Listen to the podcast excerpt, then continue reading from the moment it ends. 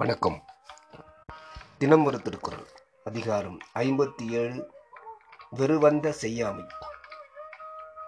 குரல் எண் ஐநூற்றி அறுபத்தி இரண்டு. கடிது ஒச்சி மெல்ல எரிக நெடிது ஆக்கம் நீங்காமை வேண்டுபவர்.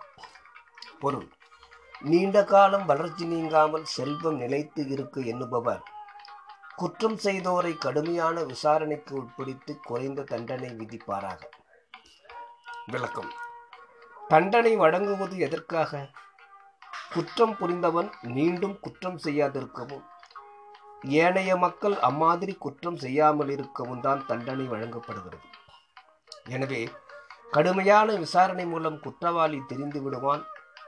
மேலும் குறைவான தண்டனை அளிப்பதன் மூலம் குற்றம் செய்தால் தண்டிக்கப்படுவோம் என்ற பயம் பிற மக்களுக்கு இருக்கும். நீதி செலுத்தத்தான் தண்டனை அளிக்கப்படுகிறது என்ற எண்ணம் எல்லோருக்கும் உண்டாகிவிடும். குற்றம் நிகழாது. ஆகையால் கடிதோச்சி மெல்ல எரிக என்றார். தண்டனை அடைந்த குற்றவாளியும் கூட அவன் நினைத்த அளவு குற்றத்துக்கேற்ப தண்டனை அடையாததால் அவனும் அரசனை பாராட்டுவான் என்பதாம். நன்றி.